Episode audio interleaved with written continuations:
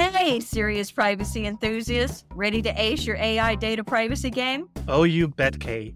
Dive into the world of TrustArc's Nymity Research, your go to for staying on top of regulatory developments in AI and privacy. Seriously, Nymity Research maintains a massive privacy and regulatory database featuring expert guidance and analysis from legal and privacy pros. So save time on privacy research, cut your compliance timeline, and reduce costs with Nymity Research. Get your regulatory research and insights at your fingertips with a free trial. So get ahead in privacy compliance and start that free trial today go to trustarc.com slash nymity dash free dash trial. You're listening to Serious Privacy by TrustArc. Please welcome our hosts, Paul Breitbarth and Kay Royal. Where a year or five ago, many companies could still run their data protection and privacy compliance program with email, spreadsheet, and Word files, today's reality is completely different. Accountability, documentation, and reporting requirements are much more detailed and widespread than they were before. Privacy technology is on the rise. I think it is safe to say we know something about that here at TrustArc. But privacy tech is not just about privacy management. It is also about privacy enhancing technology, smarter processing technology, improved data security, and much more. Our guest today knows all about this. Lourdes Turrecha is the founder and CEO of Pix LLC, an innovative privacy firm in Silicon Valley, and the founder and chief privacy tech evangelist of The Rise of Privacy Tech, a movement that brings together privacy innovators, investors, experts, and evangelists to further privacy innovation. She is also Privacy Tech and Law Fellow and Adjunct Professor of Privacy Law at Santa Clara University School of Law, and we are really for looking forward to speak with Lourdes today. Let's spread the gospel of privacy a little more. My name is Paul Breitbarth, and I'm Kay Royal, and welcome to Serious Privacy. Thank you for having me, Kay and Paul. Thank you, Lourdes. We are absolutely thrilled to have you. I've known Lourdes for several years, and every now and then when we're conversing or on LinkedIn or whatever, I'm like, oh, I need to have you on the podcast. So I finally wrote her and said, okay, I'm going to have you on the podcast. We're going to do this. So after a couple of years of trying, we finally right, made it happen. Exactly. exactly. And we're still in season two, so it's all well well in time. Exactly. So I'm excited to be here. For the unexpected question, sweet or salty? Salty. Paul? Both. Definitely salty. Both. I am salty followed by sweet. I have to. So you're I have not to for have the spend a lot of caramel. Yes. I spend a lot of time on the water nowadays, so I'm definitely salty. From that perspective, obviously I'm sweet. Obviously. yeah, I'm not going there if we're talking about personalities rather than food. okay, so let's get started. I'm going to give a little bit of a background. With with Lourdes, we don't have a, a necessarily a defined topic. We do have defined topics we want to touch on, but no real defined topic. Y'all know us: kitchen table conversations, back porch. We're jumping off the porch and running through the woods. I love it. I've known Lourdes for years. I think I originally met you, Lourdes. Were you still a law student working for Dan, or had you just graduated? Around that time. I'm not quite sure when, but I know it was through Dan, who is Dan Solove. Yes, no one, no one is like Dan. He's one of my trusted personal advisors, and just you know the most down to earth and leading privacy thinker in the world. So I have nothing but good things to say about Dan, right. and I'm grateful that he brought us together. yes, me too. And then we've been on at least one panel together, which was Lourdes was running, was moderating it, and it was about, you know, advice from executive women. And uh, from there, I think you went to teach. Oh, yeah. So, out of law school, I mean, I worked with Professor Daniel Solove. I was very lucky that I was working full time during law school, actually. I worked in house at a multinational corporation, and this was still during the time of Safe Harbor. But I got really lucky that I was like, I don't really know anything about about you know information privacy. I know Fourth Amendment privacy, and I was I was super lucky that at, when I was going to law school at night, Professor Daniel Solove was teaching teaching the information privacy law class there.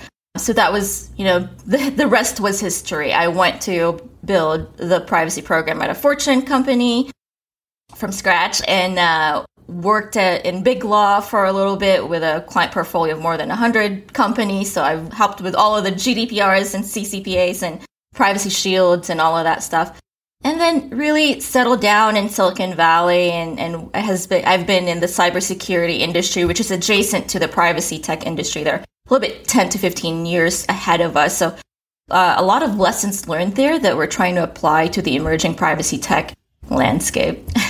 that's that's my little 45 second spiel of what what my privacy journey was was like in a nutshell.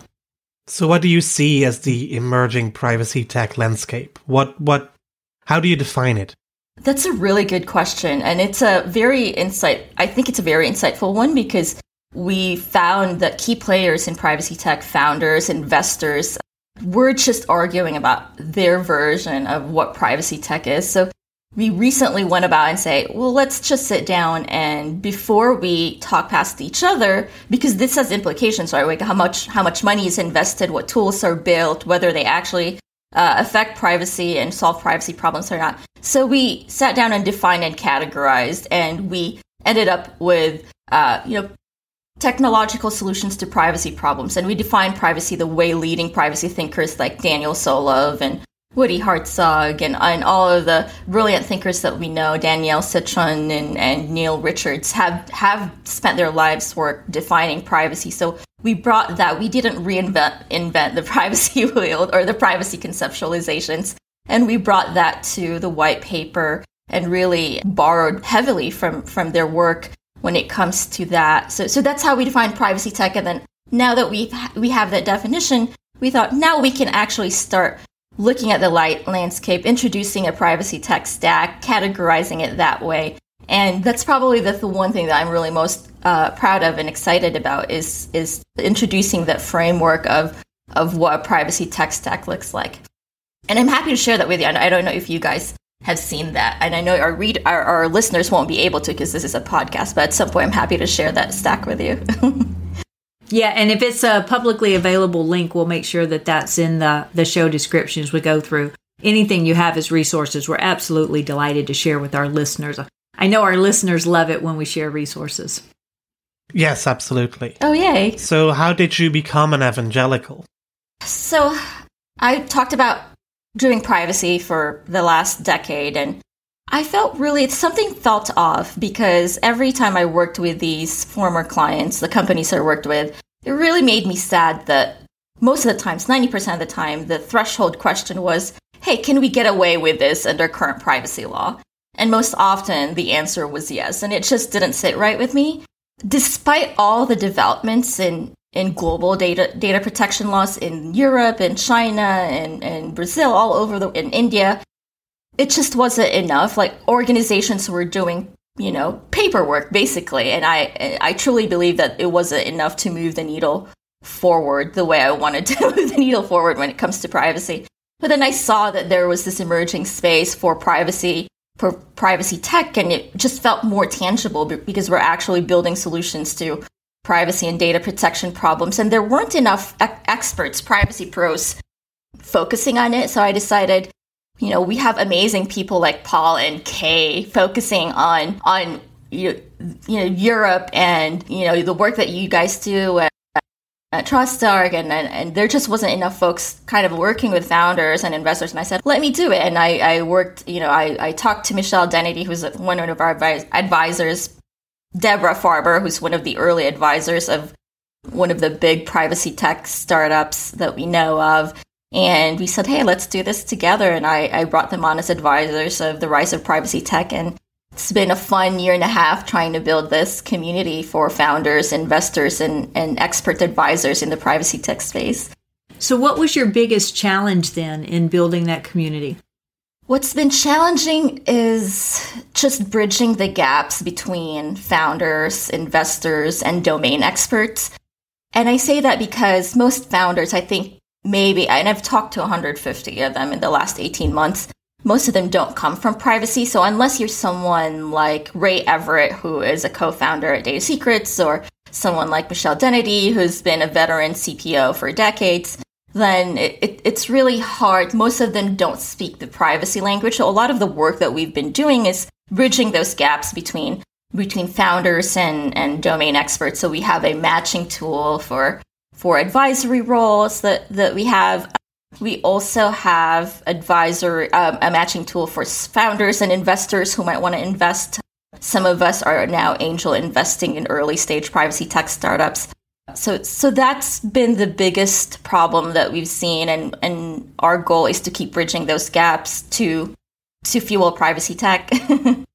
is it fair to say that your focus so far has mainly been on, on US companies and US tech? No, because Europe is really way ahead, in my opinion, when it comes to privacy tech. And I have worked with at least a handful of European privacy tech startups advised some of them. And then we have a really amazing Israeli privacy tech community or ecosystem is probably the, the better term for that. Just because Israel has a has historically had a good cybersecurity startup or, or, or startup space in general. And, and we saw that in the adjacent cybersecurity space where I came from before I, I started the rise of privacy tech. And then now we're seeing it in privacy tech too. There are some exciting privacy tech startups coming out of Israel.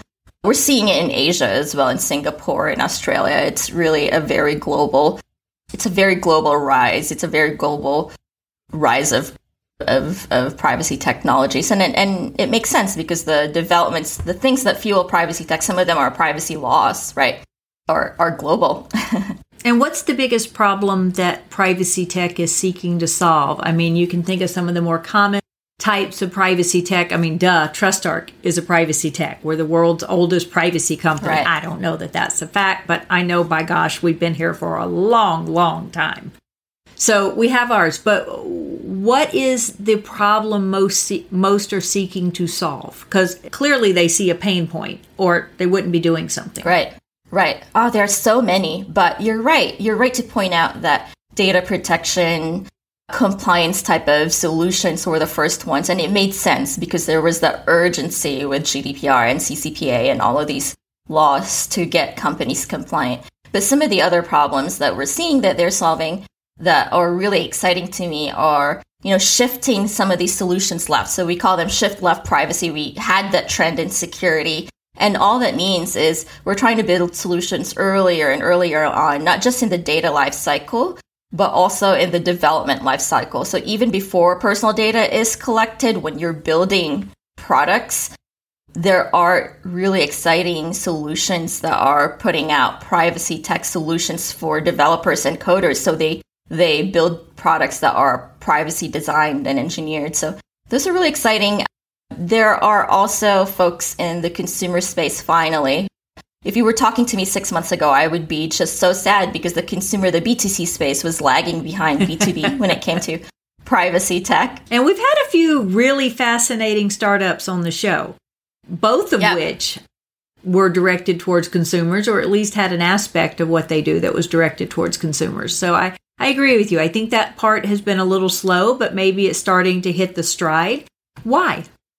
In it, the B2B side, we know that the compliance and data protection laws were the the key the key indicator or the fuel for, for the rise of B2B privacy tech. I think on the consumer side, I, have tracked consumer privacy sentiment for a, a few years, and each year it just goes up, right? I mean, it's not 100%, but consumer privacy sentiment has been changing. And, and I think that's why consumers have been demanding privacy, and most of the companies have not been listening. And now we're finally seeing investors uh, invest in, in consumer B2C privacy tech. There are amazing studies here that we cite in the white paper on the marketplace demand for privacy, both on the business side and the consumer side. Consumer reports and Pew Research have these studies. So uh, I think that's why people really, you know, people actually do want privacy. And and just because they use tools that are cool doesn't mean they don't care about privacy. I think that's that's Professor Solove.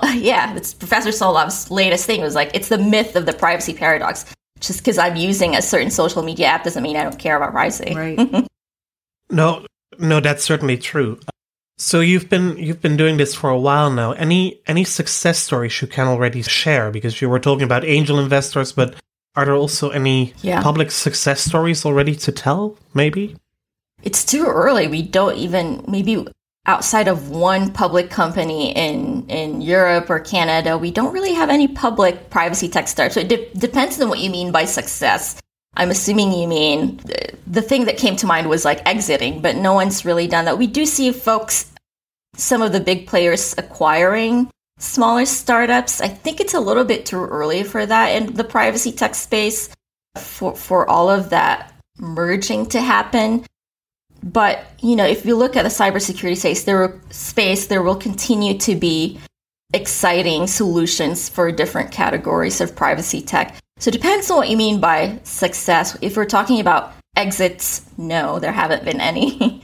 no, but maybe bringing bringing the right people together, the right investors with the right the right technology, with the right people who may join uh, advisory boards or boards of directors or something like that? Oh, absolutely. Yes, we've probably matched at least a dozen folks for advisory board roles in privacy tech.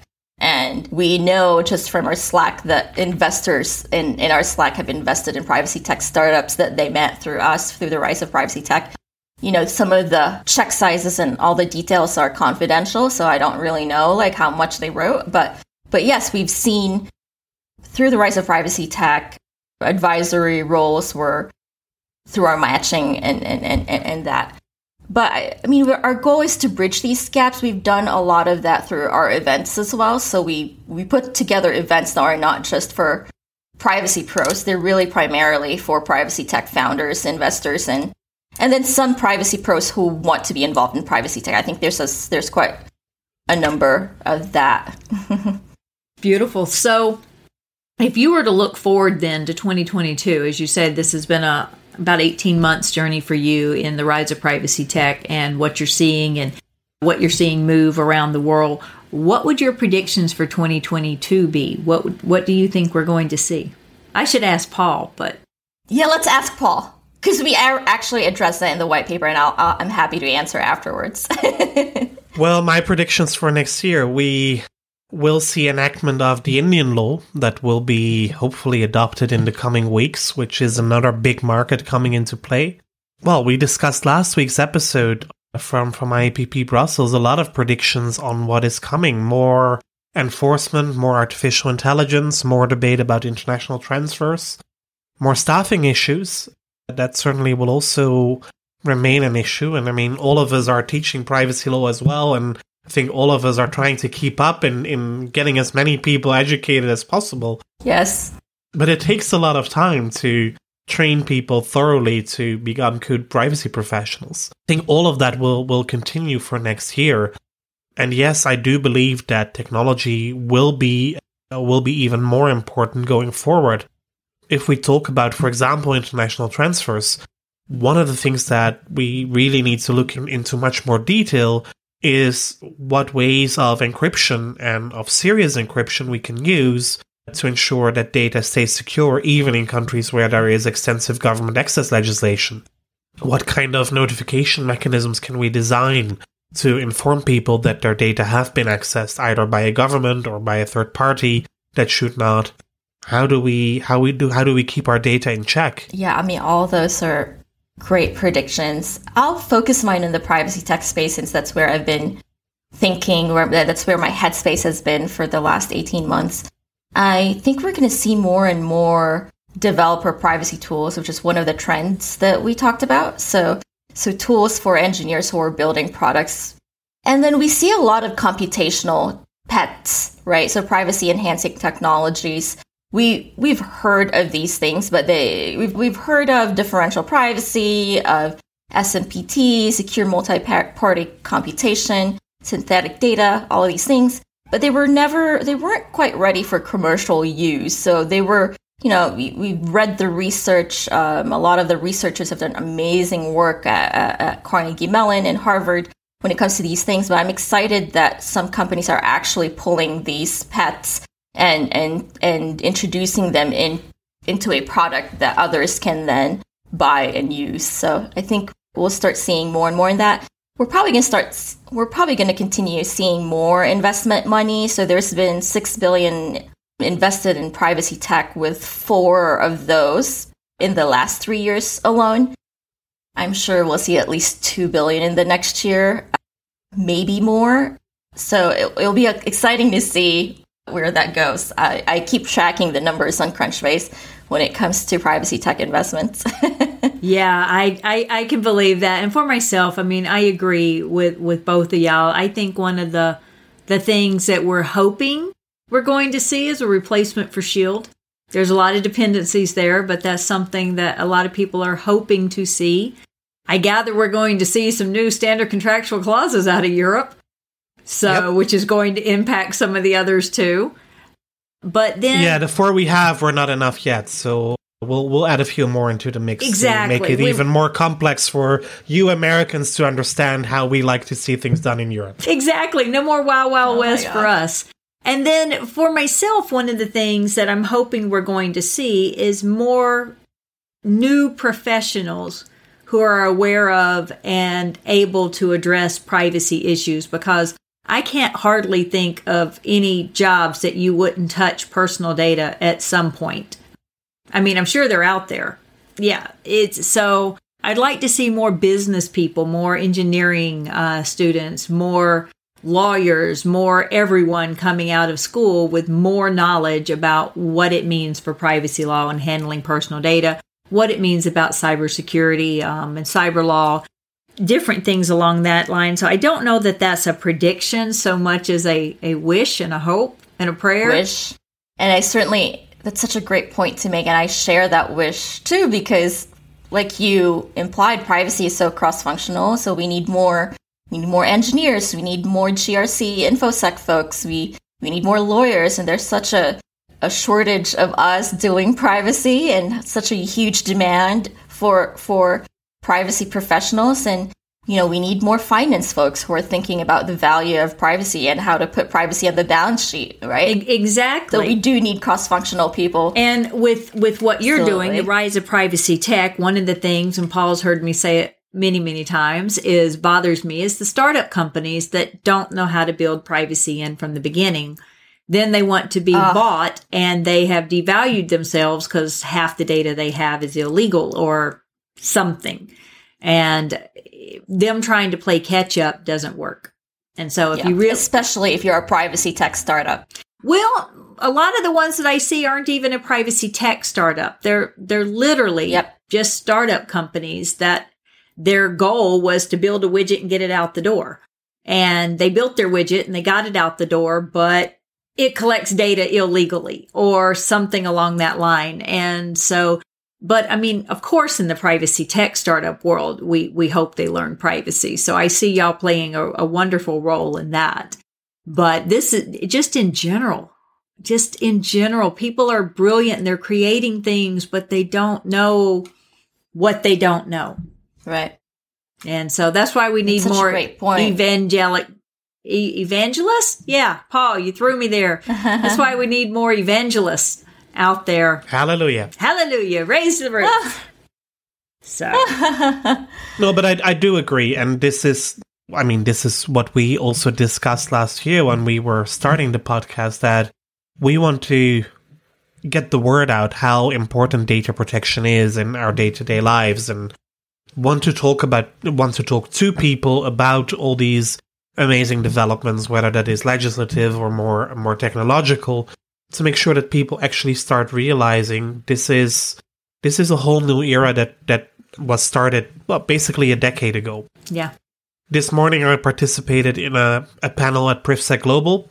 KU had one too.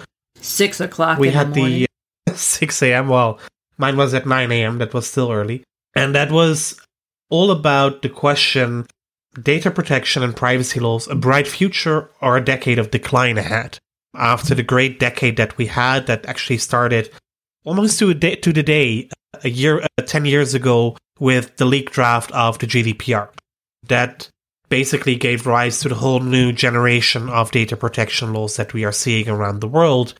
So in 10 years a lot really has changed. I think the, the, the rise of privacy tech shows uh, some of those results as well.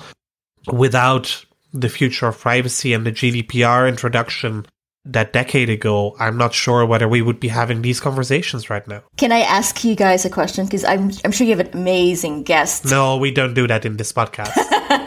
Go ahead. I'm no seriously. I'm curious though. I've I had these conversations with some of the you know people like Professor Daniel Solove, and I'm curious what your opinion is because it's it's a hot debate. We've we've certainly had quite the developments in pri- privacy and data protection laws. Do you guys feel like it's actually moving the needle when it comes to privacy? And I think Professor Solove's coming out with a piece of work looking into this specific question, and and I have my own opinions, but I'm curious what you two think, having spoken with, I don't know, is it hundreds now? At least dozens of privacy pros and, and worked in this space for, you know, decades. So what do you guys think? Is it, are these laws actually changing? Like, are they actually moving the needle on individual privacy? Are they changing stuff for people like you and me for, for individuals? Because at the end of the day, privacy is about people. It's not about it's not just about data it's about the people you know the, whose data we're talking we're handling and processing I think that's already the distinction between the American and the European approach, if you forgive me. You talk about privacy being about people, that's right. But here in Europe, we talk about data protection first and foremost, which is about the data, which is also about the people. But the data are the core of what we are protecting in, in the first place, and not just its use, but also the collection. And I do believe that these new laws have made a difference maybe not so much yet in our day to day lives in how our data being used or misused. Companies know about us or what governments know about us, but they have certainly made a difference in the awareness that people have about the importance of the fundamental rights to privacy and data protection. And I think that more and more people start to recognize that there are indeed these fundamental rights and that it is not just a consumer right as it has been regarded for many years. And I do think it's moving the needle. I, I agree with Paul. If if only in terms of awareness. I mean, here in the United States, most people never knew they had any rights to any personal data about themselves, or they assumed they had rights to all the data about themselves. And now they're learning differently. And states are starting to pass laws here in the US. So I do believe that the laws are moving the needle probably not as fast as we would like to see it go. It's not 0 to 100 uh-uh. and 3.2. I think it's building the awareness and it's forcing companies to pay attention to to what they're doing if they truly want to operate in a legally compliant way. I think laws such as the PIPL, the GDPR, the UK's DPA with the GDPR, all of those I absolutely believe are helping companies, not just people, but helping companies become more aware of what they should be doing with the data. And then again, a lot of the startups that I see that are devalued because they didn't build in proper data practices, I think that's a big wake up call to a lot. And if we didn't have the laws in place, it wouldn't be an issue. And I think maybe also to to come back to one of your earlier comments, it is no longer about companies trying to get away with something. It is about companies actually realizing that they need to comply and that compliance can be also beneficial to them in their daily operations. And we see bigger companies now also using data protection as a unique selling point. And I think that will also grow in the coming years. But I'm curious to hear your own thoughts as well, Lourdes. So I, I do see the needle being moved in certain aspects, like like Kay explicitly said, not quite where we want want it to be. Because I like playing devil's advocate, I'm going to raise some some of the points that others are raising. I, I think I don't want to misattribute it, but Professor Hartzog, for instance, is one of them, where he says, you know, most of these laws are just really paperwork. Like at the end of the day, and, and Professor Ari Waldman was saying, it's it's all just being it's FIPPs. It's basically process and and at the end of the day, yes, there's more awareness, which I think is really important. I, we we need awareness, but I'm I'm not quite sure. Save for a few companies who really believe that privacy can be a competitive advantage and a value, I don't know if they're doing it just for the sake of ticking boxes as opposed to actually making a difference. That's my devil's advocate response that the others have raised. I will say we we know that there's a lot of companies out there that are not invested in making a true difference. At this point, they're invested mm-hmm. in a privacy tech solution that checks the boxes, but it doesn't really assist them in moving their compliance better. There are good privacy tech that help you do that, and there are bad privacy tech that help you do that. So I will say that based on that, I know that there's a lot of companies out there that really just want to check the box. But on the other side, there's a lot of companies out there that really want to be legal and they really want to do the right thing. And I can say that because they're rolling out their their corporate policies not just to the data that's mandated for them to protect, but they're protecting all their data because it's the right thing to do. If it really offered them a competitive differential to offer privacy, that helps. If it really offered them a competitive advantage to not give everyone the same privacy rights or to not protect all the data to the same level, I think they would do that. So they're giving up a particular competitive advantage in order to do the right thing for people. Yeah. And I've said right. it many times, and I'll say it again privacy is a helping profession. Yep, it is. We are here to help the average Joe on the street. You mentioned something that's actually a highly controversial topic in the privacy tech space, and, and many of the privacy pros that are are in the privacy tech space and working with these startups. We actually, you know, what what is your perspective when it comes to privacy tech startups claiming you know, we get you GDPR compliant Ugh. because our our uh, I know our perspective has been no tool is gonna get you compliant, right? It it really makes it really makes that that's like companies saying we're HIPAA certified. Okay, how exactly? There's no such thing right. as a HIPAA certification. yeah, there there's some that get you close. And there are GDPR validations, but yeah, no real right. certifications yet. And of course, there are a lot of uh, companies out there that, that still work on the basis of tick box compliance. And GDPR and, and all of the modern generation of privacy laws, they are just not about ticking boxes. It is much more because yeah. almost all of them are based on the accountability principle, which means that actual work needs to be done and demonstrated on an ongoing basis data protection by design. That's not that's not a tick box. It's not a, it's not a tick box. It actually has to occur. Exactly. But people have to understand you can't just change behavior because someone tells you to change behavior. You have to change behavior because you understand the why behind it. And sometimes the why behind it is the law says so. Do you want to go to jail? Some of these laws would send you to jail. Do you want to go to jail but in most cases it's you're not doing it because the law says so. You want the people to understand that the law requires you to do it because this helps people.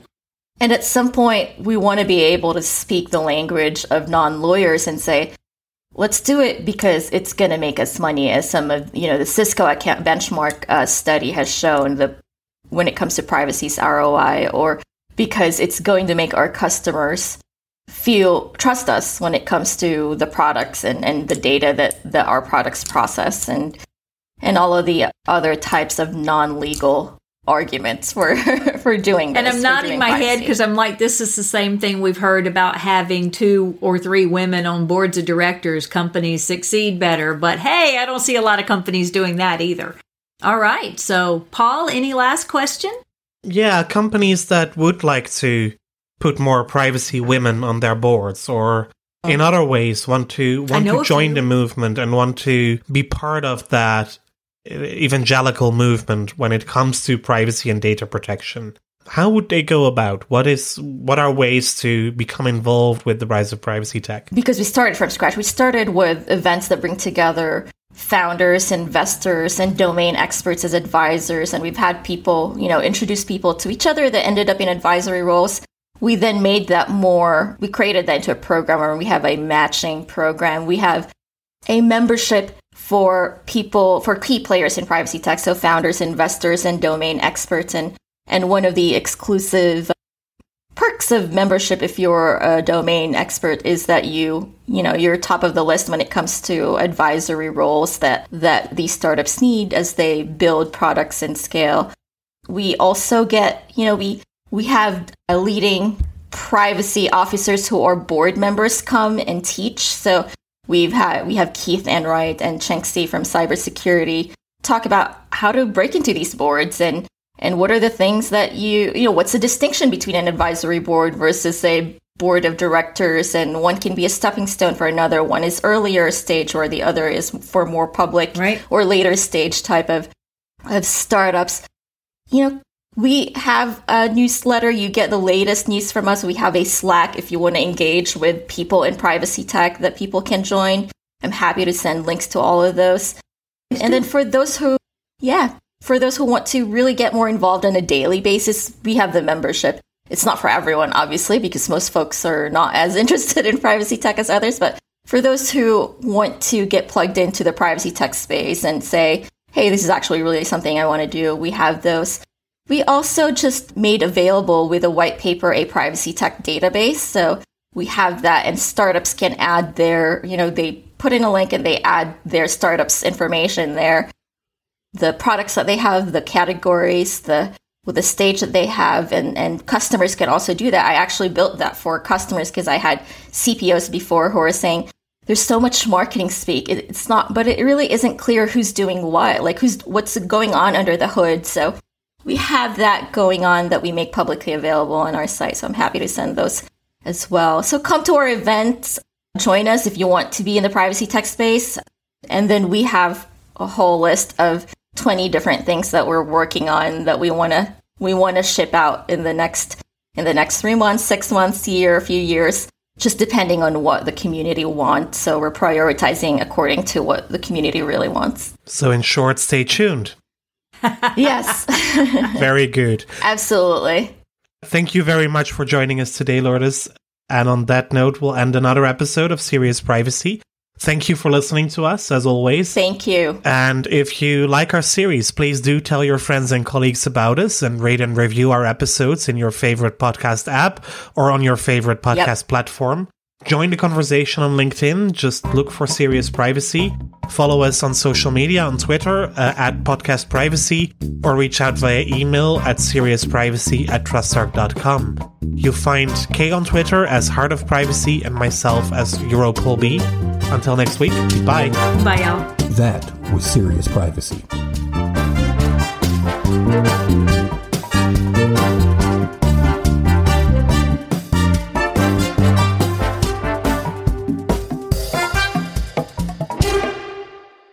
Hey listeners, looking to navigate the realm of responsible AI data privacy governance? Well, look no further. Absolutely.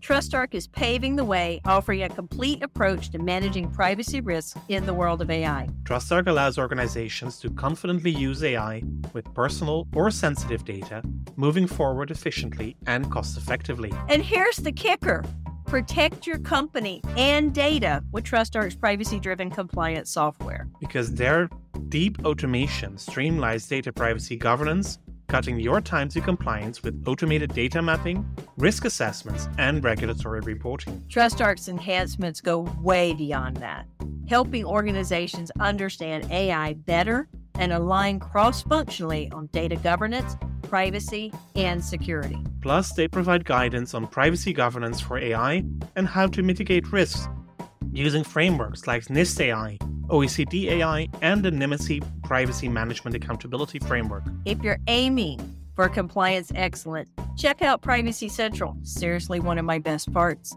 It uses automation and privacy expertise to understand your requirements, build and manage your privacy program with ease. Oh, I agree. Privacy Central is your go to to measure your progress toward responsible AI data compliance. Stay ahead with TrustArc's Privacy Central. Visit trustarc.com now. Ask me and Paul if you have any questions.